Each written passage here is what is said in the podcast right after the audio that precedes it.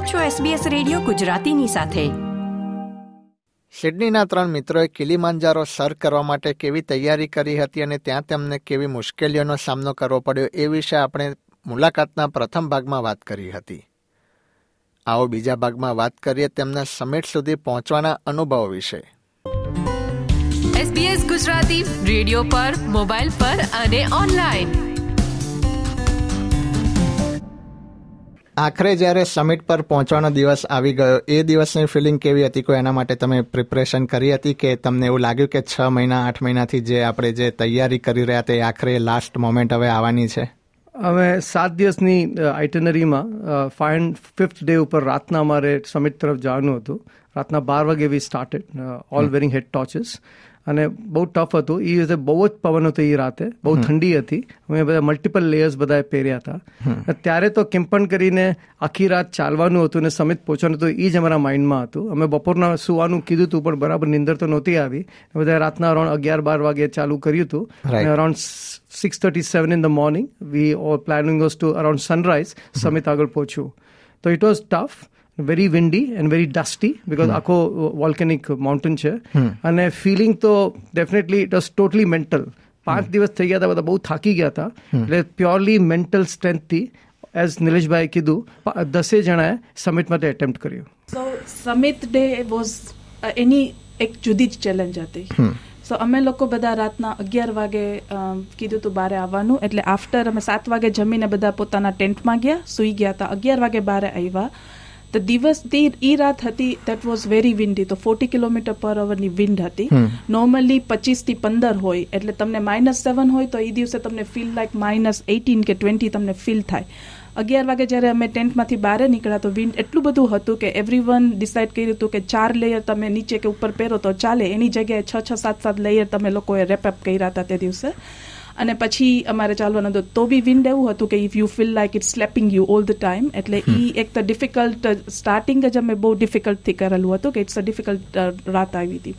અને તમે ઉપર જ્યારે ચાલો ને ત્યારે ત્યારે તમે બીજું કાંઈ જ ના જોઈ શકો. તમે જસ્ટ તમારું નેક્સ્ટ સ્ટેપ જ તમે વિચારો કે નેક્સ્ટ સ્ટેપ નેક્સ્ટ એમ કરતા કરતા તમે લોકો સવારે અગિયાર વાગે કે બાર વાગે રાતના ચાલો તો છ થી આઠ વાગે ત્યાં પહોંચો. તો summit night is a very different because oxygen ઓછું હોય તો તમને એવું ફીલ થાય કે તમને નીંદ ઊંઘ આવે છે. કારણ કે રાતનું જર્ની હતી but it's more of the also the thin air you not able to breathe that well એટલે ઘણા બધા કોમ્પ્લિકેશન એ દિવસે થયા હતા but it was still at the end I think the summit અમે લોકો બધા સાથે ઉપર સુધી પહોંચ્યા.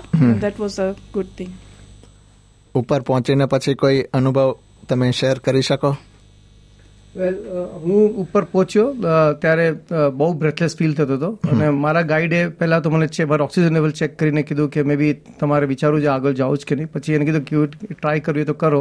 તો હું એક સેકન્ડ લાસ્ટ પોઈન્ટ છે સ્ટેલા પોઈન્ટ ત્યાંથી વધારે અરાઉન્ડ ફોર્ટી ફાઈવ મિનિટ્સ ચાલવાનું છે. તો હું વધારે આગળ ગયો ને સમિત પહોંચ્યો.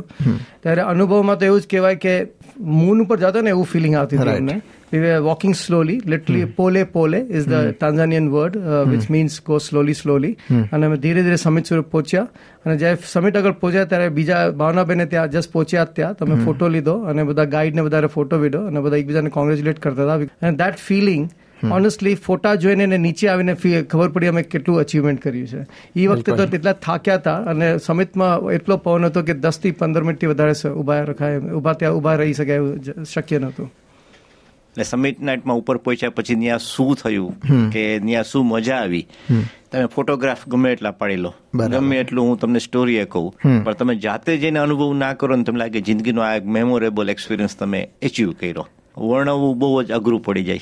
રાઈટ એટલે અહીંયા સિડનીના સ્ટુડિયોમાં બેસીને તમે ત્યાંનો અનુભવ શેર કરી રહ્યા છો તમારી આંખોમાં હું જોઈ શકું છું કે તમે કેટલા ત્યાંની યાદોમાં ખોવાઈ ગયા છો. ખરેખર. જ્યારે અમે સમિતમાં ઉપરથી પછી નીચે આવ્યા કારણ કે અગિયાર રાતના ચાલવાનું ચાલુ કરેલું હતું ત્યાંથી પછી અમારે નીચે ઉતરવાનું હતું તો base camp which is four thousand nine hundred એટલે that going down was also very difficult બીજા ત્રણ ચાર કલાકનું વોક કરીને નીચે ગયા. તો Mani started having some like you know the breathlessness at that time અને પછી ત્યારે જ્યારે ચેક કર્યું ત્યારે ખબર પડી કે એને વોટર લંગ્સમાં ભરાઈ ગયું છે તો એને નીચે ડિસેન્ડ કરવું પડશે. અને same time then one of other friend thought કે Nilesh also was feeling that તો એનું માટે પછી ચેક કર્યું. તો both of them had a situation કે એના વોટર ભરાઈ ગયું હતું લંગ્સમાં અને એ બેને નીચે ઉતારવા પડ્યા હતા. બે પાસે ઇન્સ્યોરન્સ પોલિસી હતી. So sometimes you think that તમે બધું પ્લાન કરીને ગયા છો. તો અમે પ્લાન કરીને ગયા. તો વી હેડ ઇન્સ્યોરન્સ પોલિસી પણ at the end all went well તે બે જણાને સારું બી નીચે ઉતરીને થઈ ગયું તો that was also the Good. Highlight of the experience બિલકુલ. ઓવરનાઇટ અમે હોસ્પિટલમાં ઓબ્ઝર્વેશન માટે રહ્યા હતા. But when we start coming to ground temperature અને warm air we recovered very fast next day morning અમે બે ડિસ્ચાર્જ થઈ ગયા હતા. બરાબર. નિલેશભાઈ માઉન્ટ કિલીમાંજારો તમે સર કર્યો તો એમાંથી તમે શું ઇન્સ્પિરેશન મેળવી? તમારે કોઈ બીજા કોઈને જવું હોય એને શું એડવાઇસ આપવા માંગશો? ઘણી વખત આપણા લાઈફમાં માનતા હોય છે કે આપણે બહુ સબળા છીએ અને સામેવાળા કરતા તો આપણે બહુ હોશિયાર છીએ. આપણે બધી રીતે પહોંચી શકતા હોય છે. પર્ટિક્યુલરલી જે રીતે આપણે બોર્ન એન્ડ બ્રોટઅપ થયેલા છીએ એ પ્રમાણે મા હોય વાઈફ હોય કે દીકરી હોય એમ વિચાર આ લોકો એમ કાંઈ નથી કહ્યું તમે શાંતિથી બેસો ને તમારે નહીં થઈ શકે અમે કરી લેશું. એટલે મારા કિસ્સામાં એવું જ હતું કે ભાવના તો કરી જ નહીં શકે ઘરની બહાર જ નહીં નીકળી શકે. એ બે ચાર કામ કરશે આમ નહીં કરે. એટલે એક વન ઓફ ધ મોટિવેશન મને એમ હતું કે એ પણ સાથે જોઈન્ટ થાય જે જવા નહોતી માગતી. અને દર વખતે મને એક જ ટેન્શન રહેતું મારા કરતા એનું કે આ બે ચાર ડગલા ચાલી શકશે પહોંચી શકશે કે નહીં? એટલે મેં કોઝિયોસ્કોમાં ટ્રાય કરી તો આગળ જતી રહી. જ્યારે સ્ટેલા પોઈન્ટ પર હું ભાવના સાથે પહોંચ્યા ત્યારે ભાવનાને કીધું કે આપણે જતા રહીએ બહુ થયું. ભાવના કે ના મારે જવું છે. મેં કીધું તું કઈ રીતે જઈ શકીશ? તો કે મારે નક્કી કર્યું છે ને જવું છે. મેં કીધું ચાલ વાંધો નહીં. એક હિન્દી ફિલ્મનો ડાયલોગ હતો જા જી લે આપની જિંદગી સિમરન. તો મેં કીધું ભાવના તું પણ જીતી લે. એનું કારણ એ હતું કે બે ફ્રેન્ડ સાથે હતા. એક અમારા મનીષભાઈ છે અને બીજા રોહિત.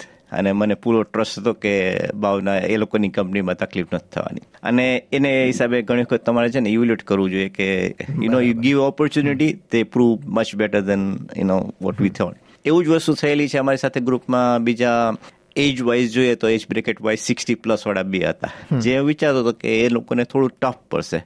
પણ એ લોકોનું મેન્ટલ પાવર એટલો બધો સ્ટ્રોંગ હતો. ઇવન ધ ફિઝિકલી પ્રિપેરેશન નહોતી કરી પણ છતાં એ લોકો બંને જણા five thousand meters minus twenty degree temperature.